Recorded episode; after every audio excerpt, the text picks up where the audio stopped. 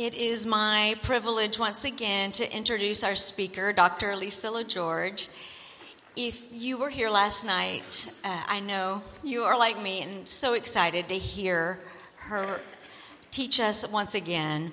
If you were not here last night, please go and listen to the first session on biblical womanhood.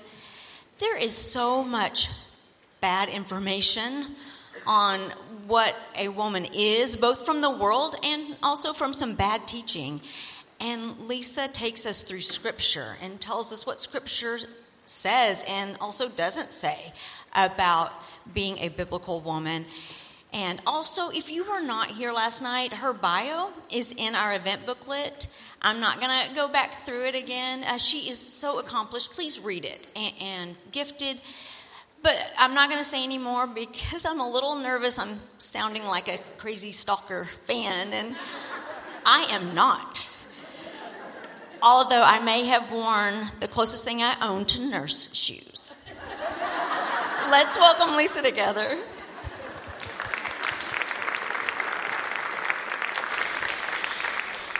Those heels are still something to behold. Oh my goodness, it's such, it's such a joy to be with you. It's been so fun meeting some of you. Um, how many Californians are in the room? Whoa. Thank you for being honest enough to display your weakness in front of your fellow church members. Um, I know that's a touchy subject in Texas these days. I'm always glad when they give me a rental car that doesn't have Texas or doesn't have uh, California plates on it. I get a little nervous. Not, not quite sure. Um, just a, a, a greeting to you uh, two greetings, actually, I was asked to bring. My pastors at Grace Baptist Church in Santa Clarita love your pastor and his family and the Bigelows and others who are here, and they asked me to extend the greetings from the folks at Grace Baptist Church. So I know some of you in the audience actually attended that church at some point before you made the exodus, and uh, so we miss you. Uh, secondly, I was out on Thursday and Friday with our staff at Children's Hunger Fund. And the staff asked if I would bring their greetings and their thanks and love to you. And they wanted me to tell you that on January 13th, it's on your church calendar, you're going to be doing another mobile food pack here at the church. And so they said, Put it on your calendars. Let them know there's another opportunity to serve with Children's Hunger Fund. So we are really grateful for the way that you as a church have stepped in and helped CHF take the resources that you provide to actually get them to other churches here in the DFW area and around the world. And so we're so thankful for your partnership with Children's Hunger Fund as we help churches um, in, in now 31 countries including where some of your missionaries serve. It was, was, fun to look at the missionary boards out here and see friends and former students on that board. Um, and so, Children's Hunger Fund is serving with a couple of those, and we're really grateful to see your partnership really go out with us as well. So, so thankful for that. If you're ever in California, come see us at headquarters, come see Poverty Encounter. And um, you're the first people to know publicly that just two days ago, Children's Hunger Fund was able to purchase a piece of property in Prosper. So we'll be building, a, a, Lord willing, if the creek don't rise, as they say, uh, we're going to be building a, another distribution center here that we will actually own, and a poverty encounter experience so that young people from around uh, this region can actually see what poverty looks like around the world as well as here at home. And so that, Lord willing, will be coming soon um, to a metropolitan area near you. So that's uh, one more piece of one more piece of uh, housekeeping here before we dive in to our topic this morning. Several, several of you asked me last night about specific resources of something that I had said. Um, let me give you an easy way to find some of those resources as well as to contact me if I don't give you the answers that you want. Um, so I do have a blog. I blog about every other week at this point because I am working on a book on singleness. Um, but the blog is just lisalageorge.com. And so there's a section uh, at the top that has downloadable resources for some book studies that I've done, um, and then, or book discussions like book club books. Uh, but then also, if you click on resources over on the right hand side, it'll take you to blogs that would have lists of books regarding, regarding missions um, or uh, John Newton. I love John Newton. Um, eh, I can't get off there. Um, so, so some some resources regarding Christian biographies and uh, different people that have influenced me over the years. Uh, if you're looking for good children's books on missions or books even related to forgiveness and peacemaking, the topics we're going to be talking about today, those are available there. If you can't find what you're looking for, there's a contact link, and you can just email me through that contact link there at children at um, lisalageorge.com. So, with that, we're going to dive in. I remembered my glasses today, so that's a really good thing. It's hard to get old. To the young people in here, you know, it's hard to remember to pick up your glasses when it's uh, when it's time because you haven't always worn them, right? So I, I remembered them today, so I'll actually be reading the words of the Lord instead of re- trying to remember what the page says in front of me. oh my. Let us go to the word, uh, to the Lord in prayer before we open his word.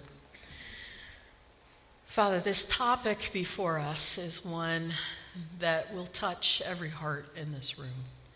Lord, as conflict touches every life, even as we read the the headlines today, Lord, we recognize that conflict is such uh, an evil thing, whether it's a war uh, or a genocide or words of gossip that, that we perpetrate against one another. Lord, that conflict doesn't honor you. And so we, as your children, want, Lord, to honor you more than anything. So we ask that you would just give us grace as we walk through these principles from your word. Thank you for not leaving us floundering and not knowing what to do, Lord, but thank you for, for equipping us to be able to engage with people in a way that honors you. And so, Lord, as thoughts come to mind, as convictions come to, to the hearts in this room, Lord, we ask that you would work, that you would comfort, and that you would guide. It's in your Son's name that we pray. Amen. so, our topic this weekend, our focus has been what does biblical womanhood look like? Putting Christ on display. Putting Christ on display. And yesterday we talked about what does it actually mean to be a woman who honors the Lord in being a woman.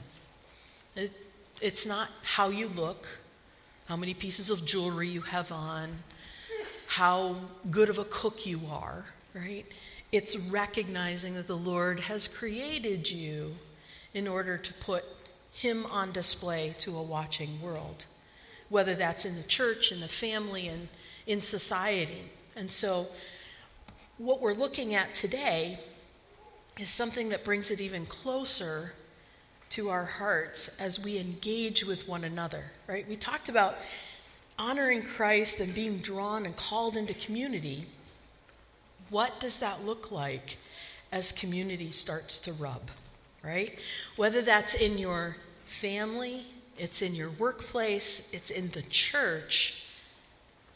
We all have situations in our lives that are not easy in engaging with people. Let me tell you a story about uh, one of my friend's kids, or, or, one of my friends and her kids. Uh, she had two, two children, uh, Sarah and Sammy. They're sisters, two years apart. Sarah is the older sister, she was five years old. And Sammy is best described as a spitfire. And their father walked into their bedroom one day and found them facing off. The older sister, with her hands clasped in front of her, like the prim little girl that she was, gently, gently admonishing her little sister, who was standing with her arms akimbo. And she said, Sammy, when you crawl into my bed when I'm sleeping and you do this to my eyes to wake me up, sometimes it hurts. Can you be more gentle when you wake me up? Every single one of us can think of a poke in the eye that we have received from another member of the body of Christ or from a family member. What's your poke in the eye? As we go through the next a session, a couple, of, couple of hours together and we talk about this issue of peacemaking, what situations are, going, are you going to be thinking through and asking, how would the Lord have me respond more biblically to that? Maybe it's gossip. Maybe it's competition in the workplace. Maybe it's uh, arguing with a mom friend about vaccinations or, or how to discipline your children. Maybe there's somebody that got the job you wanted. Maybe it's the mean girl at school. What are the differences that have been situations of conflict? And we can think we can think of some sources of conflict, right? Um, sometimes there's natural differences. Some of you are not extroverts, right? You just you're generally more quiet and reserved. And some of you are very outgoing and you don't understand the introverts. Three guesses what I am. I'm actually an introvert. Um, believe it or not, I am a closet introvert that the Lord has equipped to function differently sometimes. Um, but there's conflict that comes in that, right?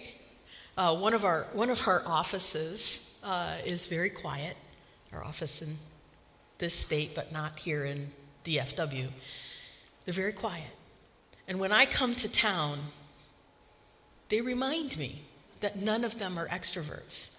And so I have to be very careful that I'm, I'm not creating conflict by my boisterous enthusiasm to build relationship for the sake of the gospel, right? So there's natural differences. Sometimes there can be rubs there can also be misunderstandings. When I call my parents and I talk with them on the phone, I could now write a book about misunderstandings because neither of them have chosen to wear the hearing aids that they should, right?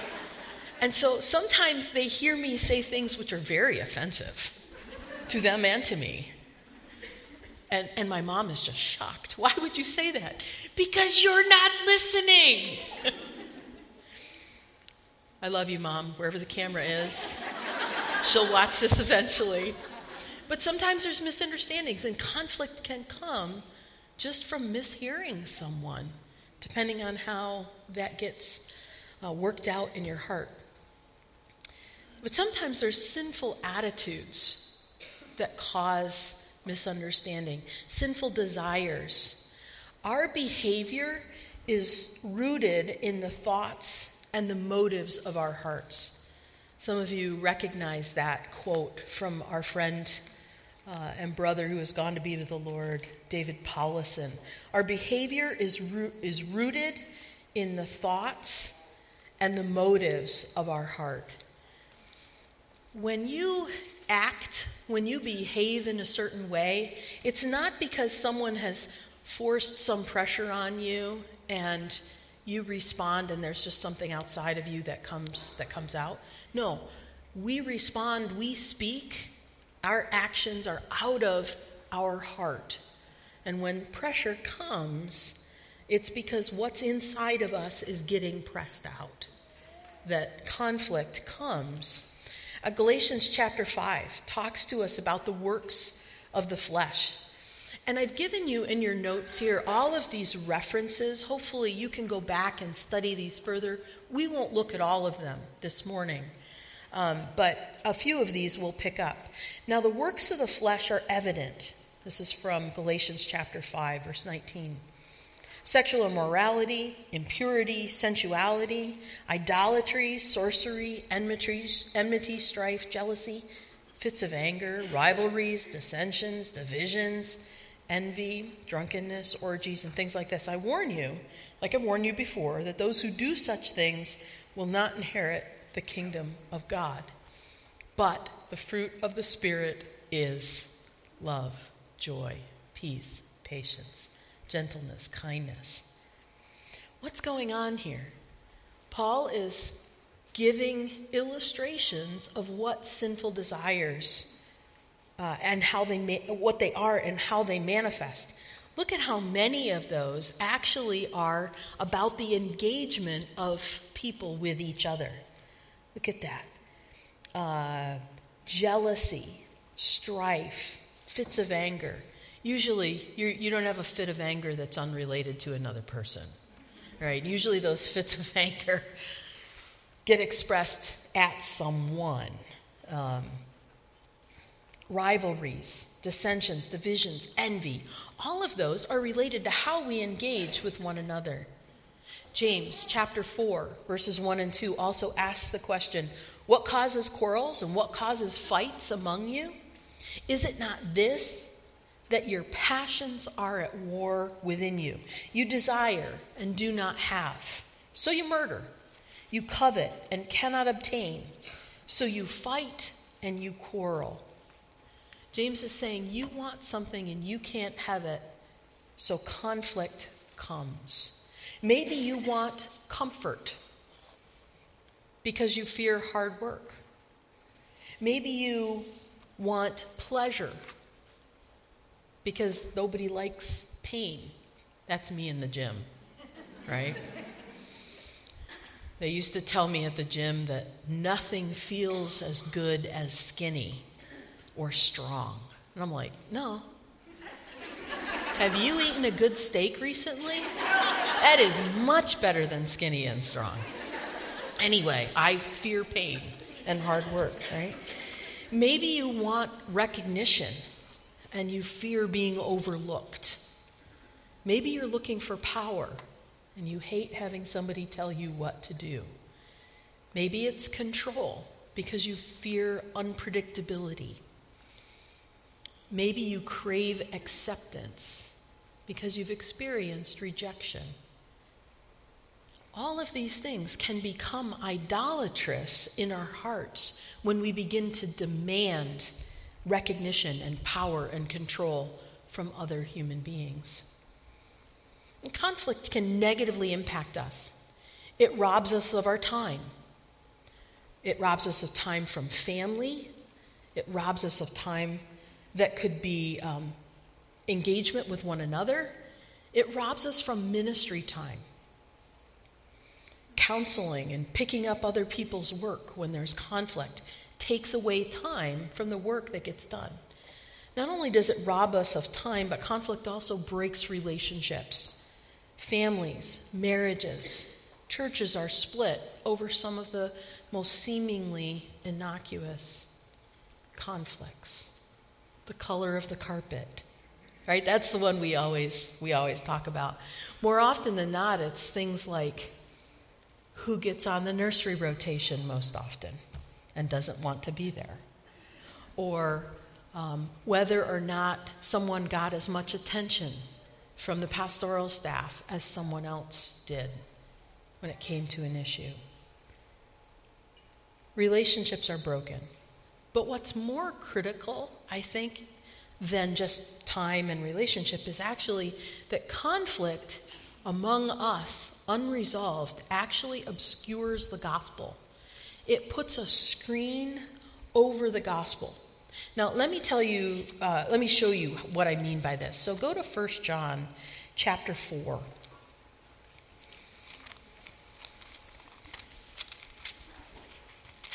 1 John chapter 4, we're going to start in verse 19, if I can get my pages apart today. There we go. Okay. So 1 John 4 19. We love because he first loved us. If anyone says, I love God, and hates his brother, he's a liar. For he who does not love his brother, whom he has seen, cannot love God whom he has not seen. And this commandment we have from him whoever loves God must also love his brother.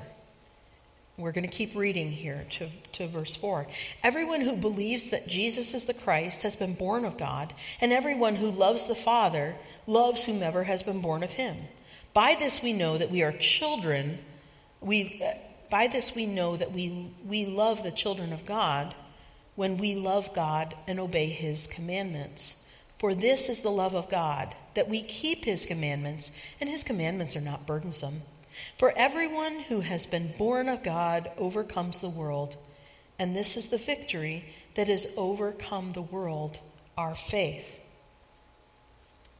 If we say that we love God, but we don't love each other, we actually do not show that we love God. So we are obscuring the gospel. God sent us to the world. And we know we love God by our love for each other, who we can see. So, conflict negatively impacts us. It negatively impacts the church, our relationships, our time, and a watching world that we're called to demonstrate the love of God to. When we say we love God, but we don't love one another, Can people really see the gospel in our lives? But here's the beauty of conflict it's an opportunity to glorify God. It's an opportunity to look upward and to glorify God, to look for what He is doing. Conflict is an opportunity to demonstrate the love of God. It's not necessarily always bad or destructive. Even when conflict is caused by sin and causes a great deal of stress, and it can actually provide significant opportunities to glorify God. Whatever you do, Paul writes, whether it's the mundane things like eating or drinking, glorify God. Recognize that that's what you do. The love of Christ compels us to make him known to the, to the watching world. And here's a couple of ways that conflict actually helps us it helps us remember our need for God, that He has given His sufficient grace to us, and He has caused us to be at peace with Him. A conflict also gives an opportunity to trust His promises. For 2 Peter 1 3 to 4 says, His divine power has granted us all things that pertain to life and godliness, through the knowledge of Him who called us to His own glory and excellence, by which He's granted to us His precious and very great promises, so that through them you may be partakers of the divine nature, having escaped from the corruption that is in the world because of sinful desires.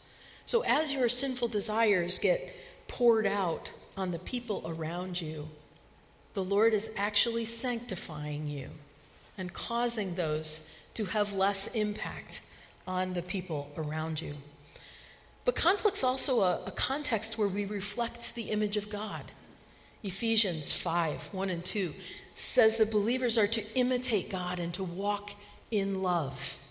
So when we love one another, when we restore relationship with one another, we are demonstrating God's image in us as He pursued and restores us. But conflict's also a place where we can serve one another. We can serve one another, and we can be an encouraging example to their faith as we live in integrity and dignity. Conflict allows us also to experience and rest in God's providential care for us to lay the areas where we are struggling at His feet and to trust Him for that.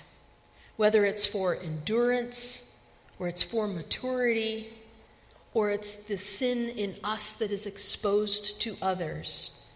As we develop in holiness and walk toward righteousness in our relationships with one another, we are resting in God's care and seeing how that gets worked out to the people around us. Peacemaking is critical for our testimony as Christians. It's critical. If we just go around with a litter of broken relationships behind us, people are not able to see our God who has brought peace to us through his Son. It's crucial to our testimony as Christians. We serve as ambassadors for the name of Christ. Uh, I've had some time to spend in England, and on occasion have gone to some village festivals. And whenever the mayor shows up at the village festival, or if you go to an embassy function um, somewhere around the world and you, you meet the British ambassador, uh, both of those, those figureheads are wearing a sash, usually with a really cool brooch that says, I'm an ambassador or I'm the mayor. Even these little tiny towns have this regalia that's just fabulous. Um, what would our lives look like if we somehow wore an ambassador's sash when we went to HEB to pick up the groceries? And people knew, oh, the person who wears that sash, they're an ambassador of the King of Kings. That's what the scriptures is telling us about who we are and how we are to function in the world. And so we are ambassadors for Christ, making him known. In Philippians chapter 4, verses 2 to 2 to 9, Paul is talking about some of his fellow workers in the church in Philippi, Euodia and Syntyche. Great names for women. I bet there's not a single one of you named after them. But he says to them, You're my, you're my dear fellow workers, but I urge you, work together in harmony. It's like, like the musicians up here, right? So ably bringing harmony. You don't want that discord when, when you're doing music, whether you're plugged in or not, right? But Paul's saying, look, you, you're in discord. That's not a pretty sound. Walk together in harmony so that you demonstrate the work of God in your lives. Agree together. What's your poke in the eye? How has it impacted your walk? How has it impacted other people around you? Does it obscure the gospel that you say that you believe? We all have them, right? We all have that poke in the eye. The conflict tends to view issues horizontally. We don't always think about the vertical, um, the vertical dimensions of with our God. But the source of conflict originates not in horizontal or external circumstances. They just demonstrate what's already in the internal desire of the heart. That passage we read in James earlier says that we are drawn away by our desires, and those desires lead to sin, and sin leads to death. Well, what are some of the sources of that conflict? You have some blanks you can fill in there. I didn't fill them in for you because these sources of conflict are different for each of us, right? You may answer things like, I would like to have a peaceful, quiet Saturday morning. What's, what's the fill in the blank there for you? I would like to, to be recognized as someone who is intelligent and a clear thinker, and they're not giving me the time of day. What kind of demand do you have? I must have.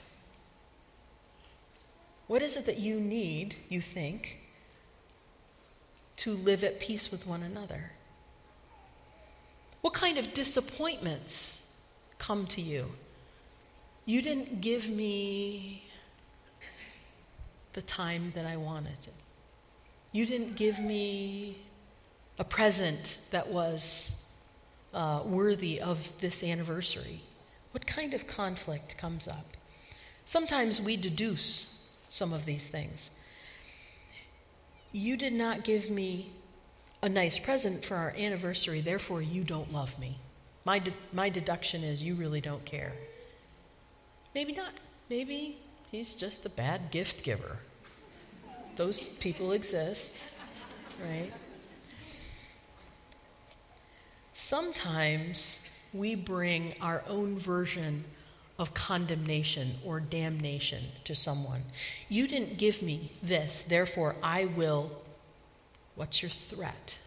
I'm going to talk about you and I'm going to show others just how lousy you are. We assume things about people, right? Assumption's the lowest form of knowledge. We assume things and we assign motives to people that motives didn't even exist. Recently, I, uh, I had a conversation with one of our assistants, and I had sent her an email uh, a couple weeks before, and I had asked her, I said, Would it be possible? Is this something we can do? Would it be possible for us to um, make this change on the calendars? It would save me all kinds of time and probably a few other people along the way. And she became a little distant after that. And so I thought, well, she's just busy. It's not, it's not a big deal. So we had a meeting about something else, and, and she said, hey, can I, can I bring something up to you? And I said, sure, absolutely.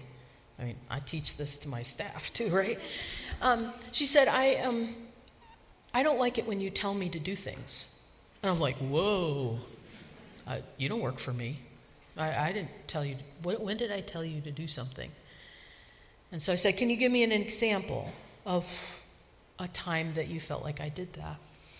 And so she said, Yeah, when you wrote this email, I said, Can we go back and look at that email? And so I said, Is it possible that you made an assumption that I was telling you to do this when I was asking, Is this something we could do? And she looked a little sheepish and she says, Yeah, I thought you were telling me you were, you were acting like my boss. I'm like, no, I was just asking, is this something that would be possible? And so she made a quick assumption, but it colored our whole engagement for weeks, right? And so we had to work through that. How do we believe the best about one another in situations like that? That's, that's nothing, right? An email about a calendar is nothing. But we do this in bigger ways also with family members, with people in our church, with husbands or boyfriends or fiancés, our mother in laws, right? Some of you just raised your eyebrows. Nobody told me nothing. I'm just coming in blind here, okay? So if the shoe fits, heels or not, put it on. The capacity to redirect our, our desires vertically towards glorifying God and away from the personal horizontal viewpoint is a gift of God's grace. So when we get into situations of conflict, we want to ask first how do we look heavenward and see what God is doing rather than look to one another and see what each other seem to be doing toward us. What does it look like to come, as James chapter 4 talks about, to come to each other with humility, with compassion, to recognize that God has built in us a new heart? Colossians chapter 3, verses 12 to 13 says, Put on this heart one of compassion, of kindness, humility, gentleness, patience, forbearing and forgiving one another, even as God in Christ has forgiven you. And so, as we think about conflict and how it impacts us, and as we think about what does it look like for us to actually look vertically to God. How is He engaging with us? We start to, to have to ask the questions of we're, we're gazing upward, we're glorifying God in conflict, but how do we respond to one another? Now, each of you has a typical response to conflict. Each of you has a typical response to conflict. When someone, shall we say, crosses you, are you the person who shrinks back and it just goes silent? Or are you the person who comes out swinging? Each of you tends more one way or the other on this, right?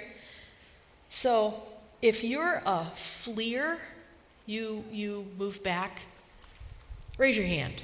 Fleers, raise your hand. Okay, ladies, look, oh, keep those hands up. Put them, put them up. Put them up. Fleers. Okay. Fighters. Yeah, I didn't even have to ask you to raise your hands, right? Now, so, you wanted to. Some of you didn't raise your hands.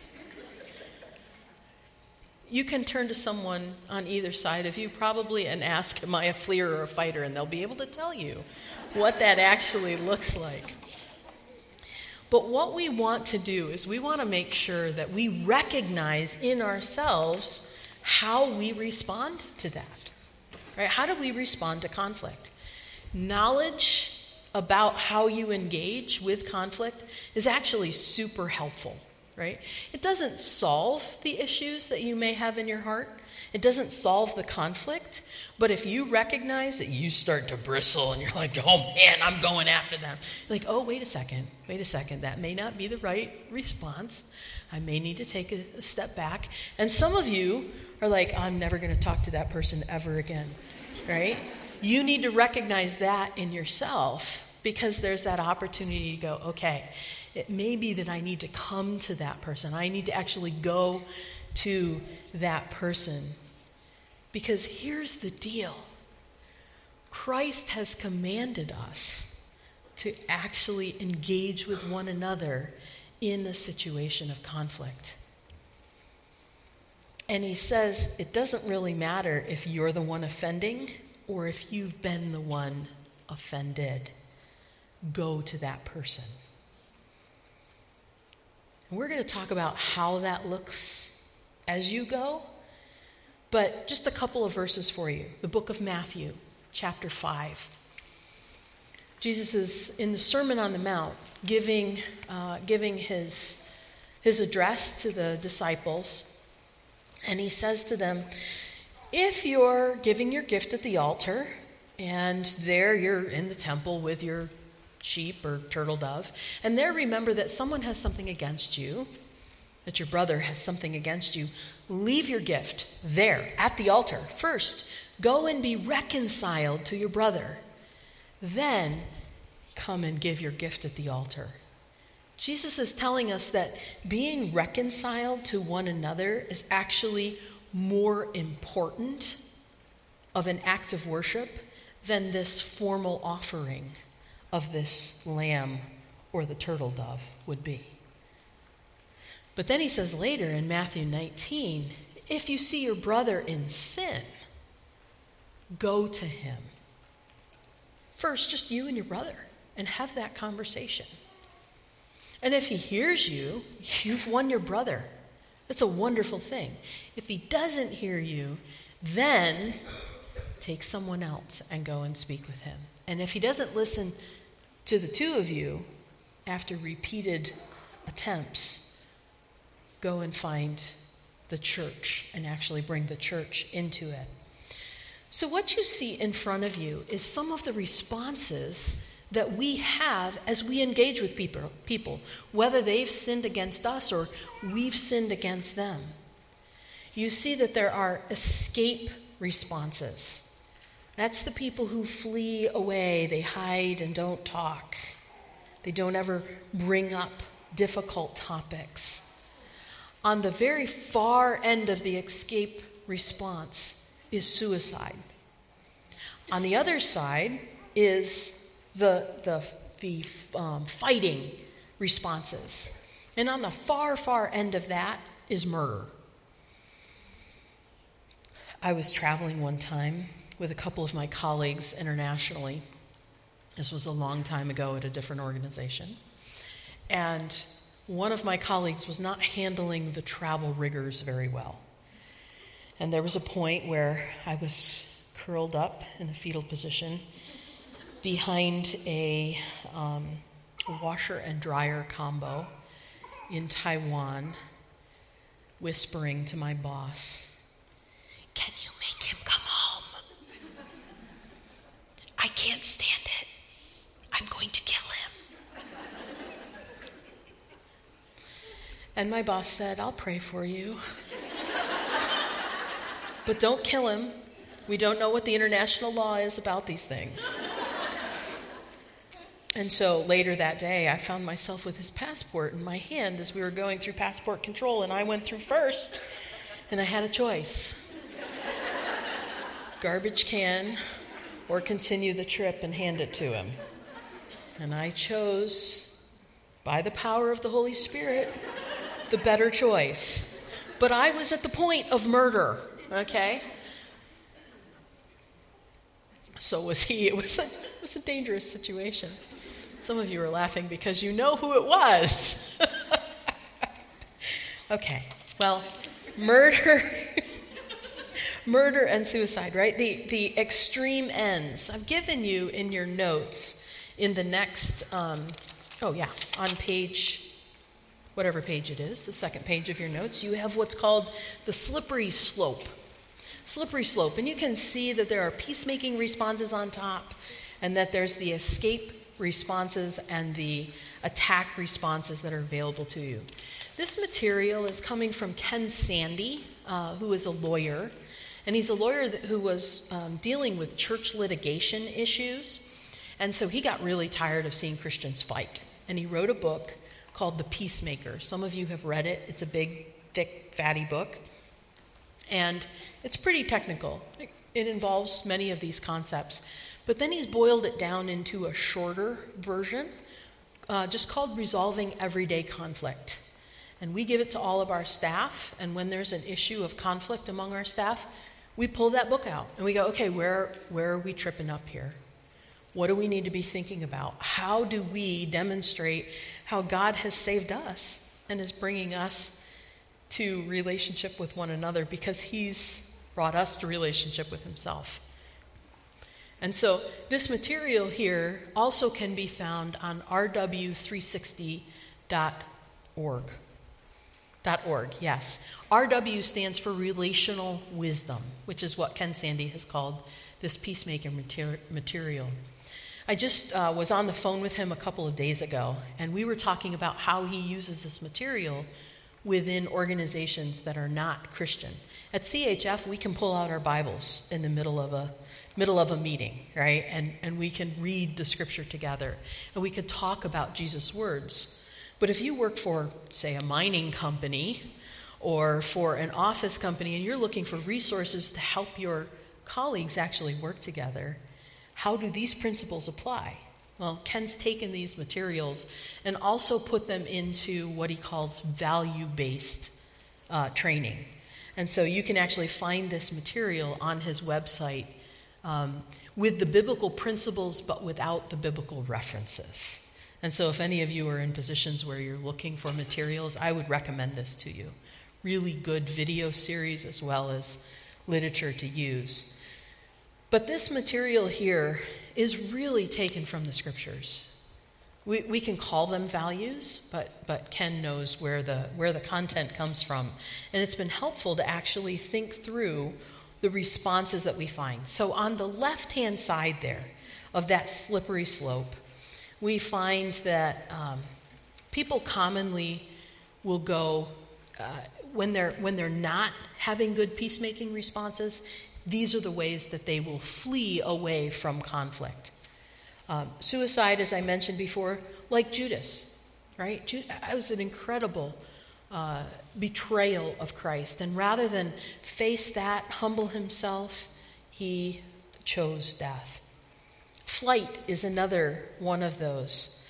Um, escaping, running, running away from, uh, from these difficulties. It may take the form of ending a friendship or quitting a job or filing for divorce or leaving a church.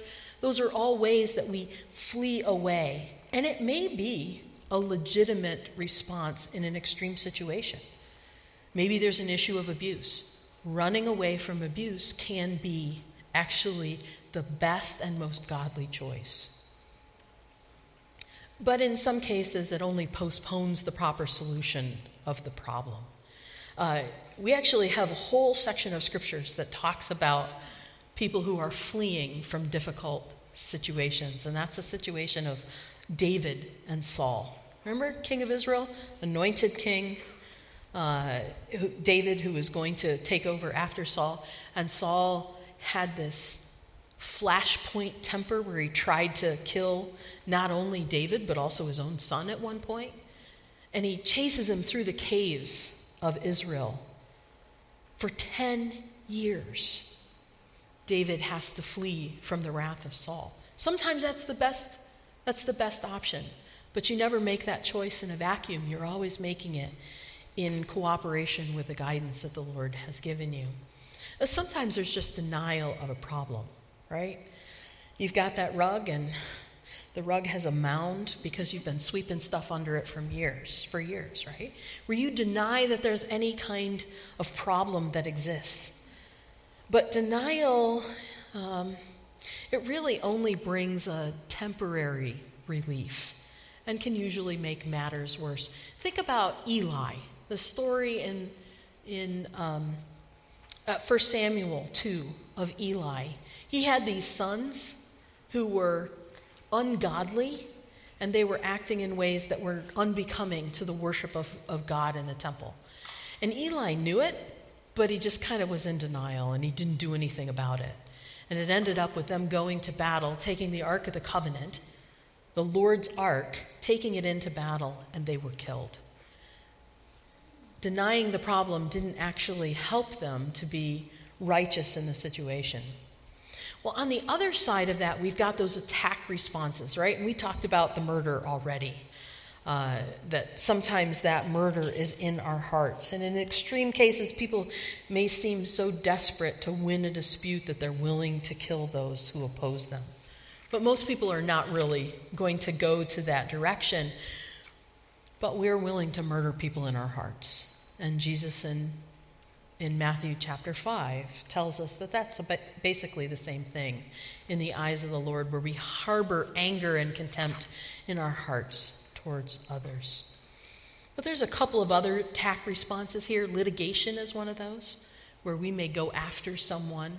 Maybe it's a car accident, uh, and we know that it's our fault, but it may look like it was the other person's fault, and we find a lawyer who's willing to go after that money even though it shouldn't rightfully be ours. That could be a response where we attack someone through litigation. Lawsuits almost always irreparably damage relationships. And when they're be- between believers, they diminish our Christian witness and often fail to bring the justice that we think we want to see. This is why Christians are commanded in Matthew chapter 5 and 1 Corinthians 6 to actually make every effort to settle our differences within the church rather than in civil courts. But the third attack response there, the one that isn't quite as, uh, as vigorous as murder or lawsuit, is assault. And some people may try to overcome an opponent by using various forms of force or intimidation, such as verbal attacks. This could be gossip or slander, uh, maybe physical violence or an attempt to, di- to damage a person financially or professionally. And such conduct, conduct almost always just escalates the issue. So that's the two extremes of this. But what does it look like for us to actually have some differences in our peacemaking responses? It doesn't always look like I go to the person, I say, You were wrong, you offended me. He says, I'm sorry, and we're done. It doesn't always look like that. Sometimes we need others to help us in the process. And so at the top of the responses there, of that slippery slope, you begin to see some of the peacemaking responses. There are personal peacemaking responses that get carried out in private between people. Uh, the first of those is overlooking an offense.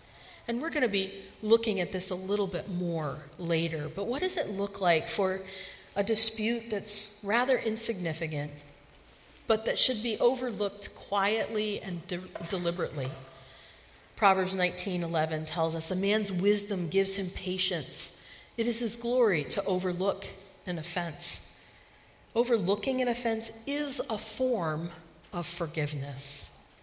And it involves a deliberate decision not to talk about it, not to dwell on it, and not to let it grow in pent up bitterness.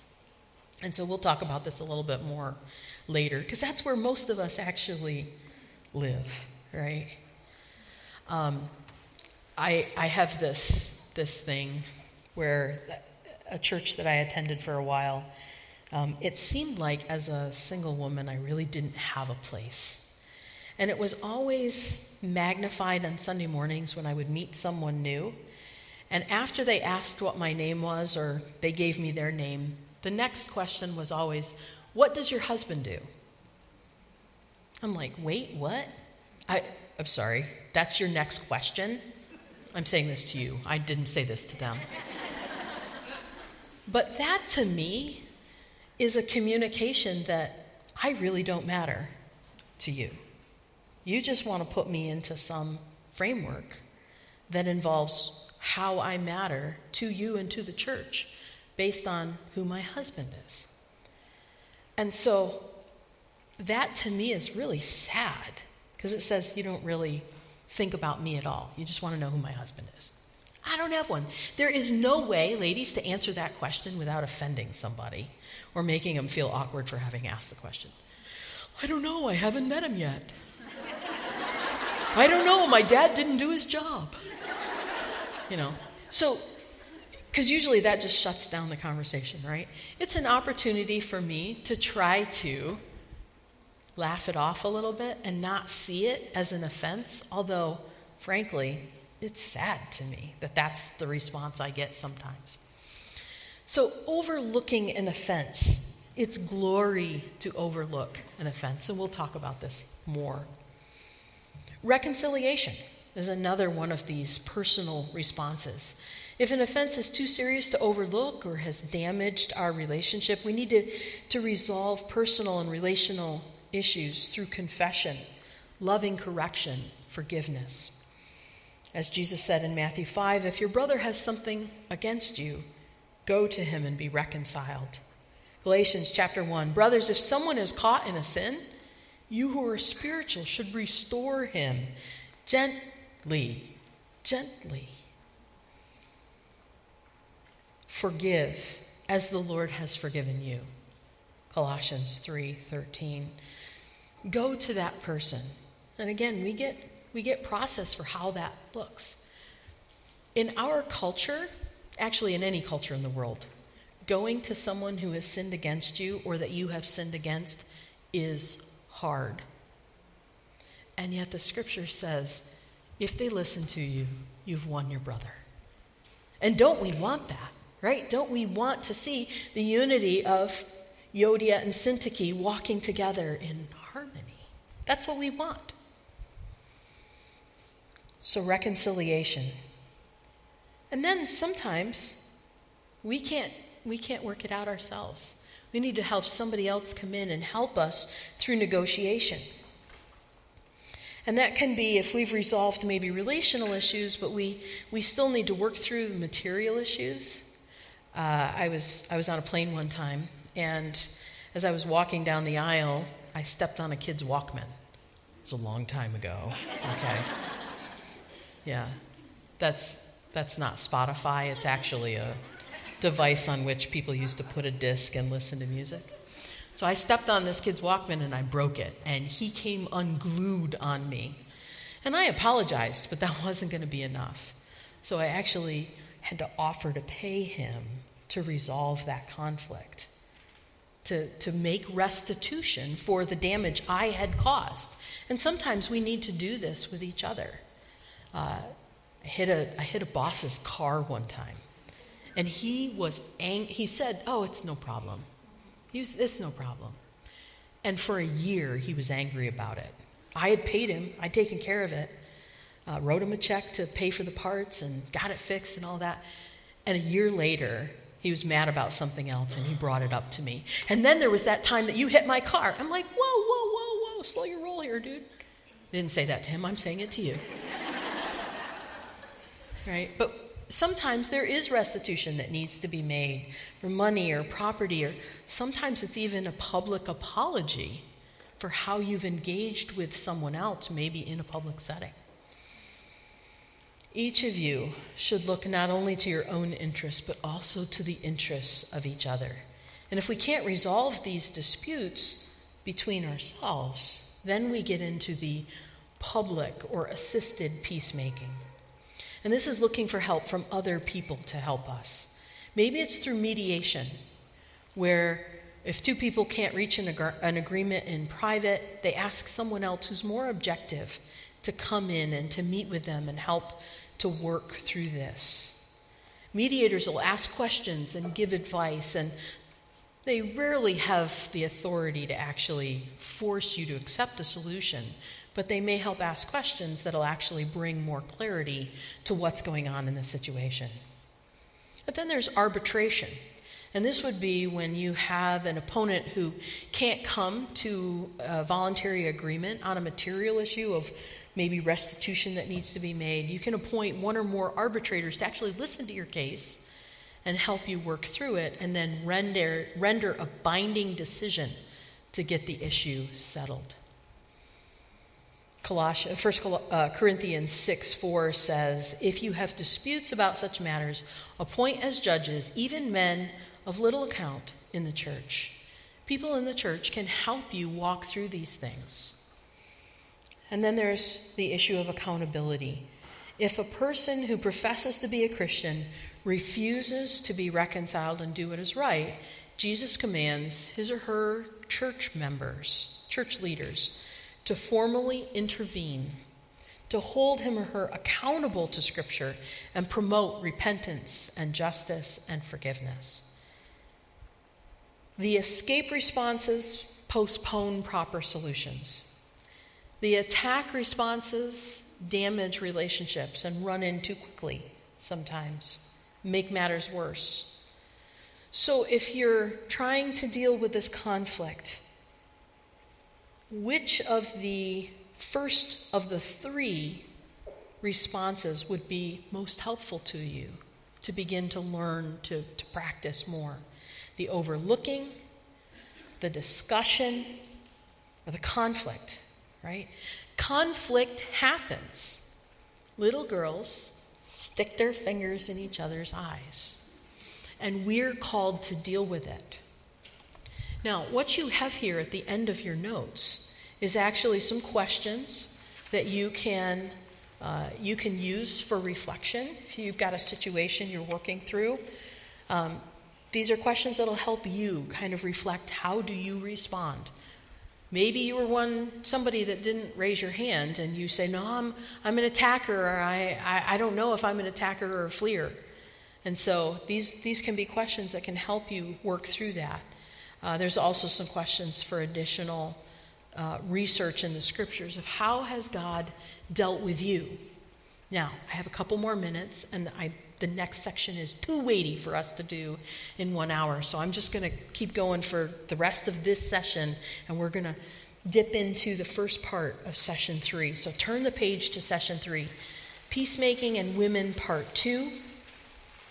So, the first thing we're doing with conflict is we're looking upward, we're gazing upward, and we're saying, How do we glorify God in conflict? The second thing that we need to do is we need to look inward and own our part of the conflict. We've got to own our part of the conflict. So, looking inward. So, the first thing that would be helpful for us is to recognize that we have a contribution to the conflict. One of the most challenging principles of peacemaking is set forth by Jesus again in the Sermon on the Mount in Matthew chapter 7 when Jesus says this You hypocrite. First, take the plank out of your own eye, right? Let me read that passage to you. So, this is from Matthew chapter 7, verses 1 to 5. Judge not that you be not judged. Now, wait a second. I was just talking with a lady this week about the gospel, and she said, Oh, well, the Bible tells us not to judge. Seems like it here, but let's keep reading. Judge not that you be not judged. For with the judgment you pronounce, you will be judged. And with the measure you use, it will be measured to you. It doesn't say don't judge, it just says has a, have a just judgment in the process.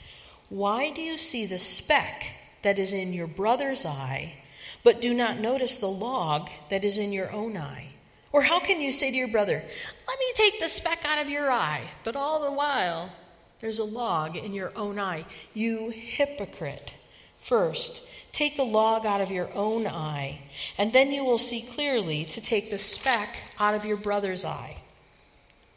Sometimes we play the percentage game when it comes to a conflict. Yeah, I'm in conflict with her. But it's only like really 3% me she's got 97, maybe 98.5% of the responsibility on this. What we need to do is we need to recognize that even if we only hold 1% of the conflict, we hold 1% of the conflict. We are responsible. We need to look inward and see how it is that we contribute to this conflict. And so, the first thing that we need to recognize is that there are sinful attitudes that we engage with and that we perpetrate on other people. Maybe it's demanding desires. It's having unrealistic expectations for relationships. I, I know as a, as a single woman, um, sometimes families would invite me into their home. And I see this with, with my younger colleagues at times too, where there's expectations for what that time's going to look like. Oh, I'm going to sit across the kitchen table with this older mentor, and you know, her children are going to be playing quietly at her feet, and she's going to make me a cup of tea, and we're going to sit and drink tea and talk about life for hours. Doesn't happen that way right? I could have unrealistic expectations for what that time is going to look like. Usually it looks like, hey, you know where the Keurig is. Can you change the baby's diaper while you're here? You know, right? And so having realistic expectations for what life on life looks like for those of us who are single and families, right? We have to be, we have to recognize we can be demanding in unrealistic ways with one another.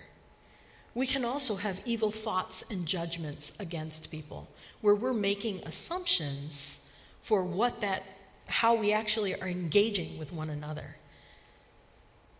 There also can be sinful words that take place. Sometimes it's thoughtless, just something that pops out of your mouth. You didn't mean to say it, but it came out because it was in there, right? Um, but it could be harsher, reckless words. Uh, I, I know it's hard for you to imagine. I have a very strong sarcastic bent in my life. And when I was in college, I found myself about every day having to go to a friend and say, I'm so sorry. I was trying to be clever. I was going for the cheap laugh, and I know I hurt you. And I heard myself make that repentance enough times, it's like, oh, this is a significant issue in my life. And so that sarcasm had to get pressed down, and I have to, to leave that before the Lord. Uh, Shannon asked me this morning when she picked me up, How'd you sleep? I rarely sleep, sleep well before one of these things. And I think the Lord wants me to be a little more tired standing up here so that you don't get the full blunt of my rested sarcasm. Right? I think it's actually protective for both of us that that's the case. But sometimes we've got these harsher, reckless words that take place. Sometimes there's grumbling and complaining. Anybody? Anybody want to confess to this right now? Any grumblers? Uh, I just picked up a great book, The Grumbler's Guide to Thanksgiving. I was like, oh, yes. I had people over for dinner and it was laying on the counter, and I, as they were coming up the stairs, I'm like, oh, let's put that away. I don't want them to see that and start asking questions about the state of my heart. Right? But we don't want to grumble and complain because the situation that we're in is where the Lord has placed us. And He has told us that He's placed us in that position so that we can shine like the stars of the heaven. Sometimes it's words that are, whole, that are spoken or words that are withheld. Sometimes we know that our words can relieve a burden from someone, and we withhold those words. Sometimes it's falsehood, lies that we tell ourselves, we tell about one another. Sometimes it's gossip or slander. Sometimes the, our contribution to personal conflict is actually our sinful actions against one another, not keeping our word, maybe not respecting authority, or not treating others as we would want to be treated. And so, as we recognize our personal conflict, we need to move beyond what happened to why it happened. And so, when we come back in the next section, that's where we're going to pick up. We're going to pick up with moving with number 2, moving beyond what happened to why it happened. We're going to talk about overlooking. We're going to talk about what forgiveness is and is not. And so I look forward to opening uh, some scripture with you and these, these ideas that have been so helpful to me over the years. So let me pray and then we'll close this session. Father, thank you for the wisdom that you have given us in your word. Lord, help us to apply it in a way that makes you look beautiful to the watching world. That's in your Son's name that I pray. Amen.